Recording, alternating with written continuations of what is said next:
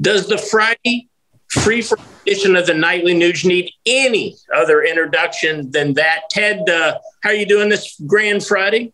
I'm telling you, I'm so happy it's stupid. I but I as as I come on the nightly Nuge every day, Keith, you know I look like disheveled, but I'm actually high on the spirit of the wild. I do my chores and I fill the feeders and I work on my trucks and I train my dogs and I shoot a squirrel. I got a beautiful buck last night, so I've been gutting and skinning and butchering and carving out sacred protein for the Nugent family and Caritas Soup Kitchen. There's a charity here in Waco, Texas called Caritas that the Nugent family supplies the meat. They cherish the venison that Shemane and I kill. So I'm a happy, happy man. Even in a world that is basically described as treacherous, I'm still a happy man. I understand we're going to talk about my friend David Crosby. Now, let me make it perfectly clear. David was on record many, many times attacking me and hating me. Well, he can't play guitar. He's never had a musical idea in his life. He's a vicious killer of innocent animals. Well, let me praise David Crosby. I'm not a big fan of that kind of folky music, but they had gifts. And David Crosby had a work ethic because you don't create a Crosby, Stills, Nash and Young musical force like they did. And again, not my favorite, but it enriched millions of people around the world. So all I know is that we're all going to die someday. And I would like to just pray for the friends and family and loved ones of David Crosby. And I can make a real smart comment about the numbers of those people, but I'm going to just continue to honor the man who, at least he had a Colt 45 1911 he got caught with in New York City. So that's one positive about David Crosby that he's backed a pistol. So, so even though I'm not a fan of that kind of music, um, I'm taking the high road. And like I did with Paul McCartney when he savagely attacked me and hated me for murdering innocent animals, I don't know how many, I don't know how much protein he's donated to the Caritas Soup Kitchen. But my point is, I just thank Paul McCartney for his incredible musical enrichment of our lives. And same with David Crosby. In the wind, he's still alive. It would take quite a gust, but in the wind, David Crosby is still alive. Do you get that, Keith? A lot of people would have missed that. My point is, is that is that I'm going to take the high road. And I would recommend if people want, they can listen to some wonderful David Crosby music. I'm not going to, but I'm not going to disparage this man. He had a lot of problems. He was a substance abuser. And I'm not going to go into that. I'm just going to praise him for his musical genius that enriched people's lives and the work ethic that he had to have to cultivate that and nurture that in that career of his. So rest in peace, oh David. Well, let's uh, shift gears to Aretha Franklin. She's under attack. She has a very popular song called Natural Woman.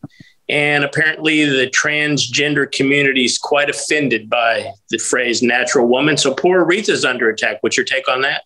Well, my take on that is that they have never ever played the song by the great, unbelievable Motown Aretha Franklin. Oh, praise the Lord. What a musical force, maybe the greatest vocalist that ever walked the earth. Aretha, thank you. But I promise you, they've never played the magnificent tune Natural Woman by Aretha Franklin when Caitlyn Jenner enters the area. They've never played that song for Caitlyn Jenner. Um, it just seems to be organic.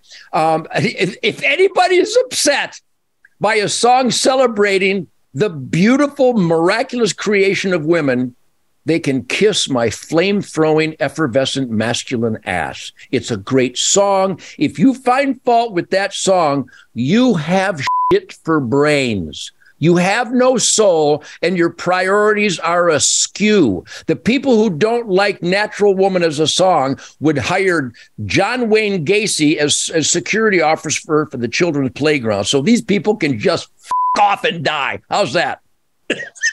well, let's switch to one final topic on this fine Friday, and we'll have our producer, Tim. You might want to grab your guitar for this. And uh, Tim, I'd like to show a quick clip of Blake Shelton, who readily admitted recently on TV that the first song that he ever sang live was a Ted Nugent song. My first song that I ever sang on stage was Cat Scratch Fever by Ted Nugent.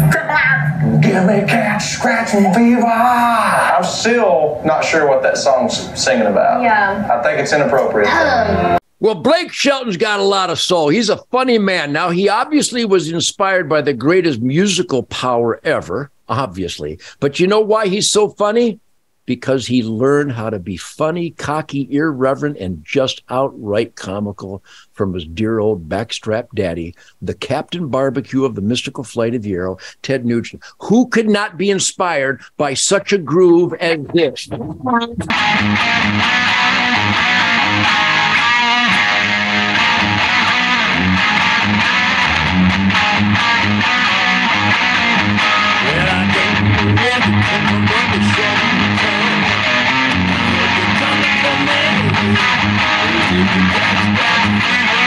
Most beautiful thing about uh, Blake's statement was he uh, winced and said, Wasn't that inappropriate? No, it was very appropriate. That's why you ended up with uh, Miranda Lambert because it's appropriate. You had cat scratch fever. Shut up and enjoy it.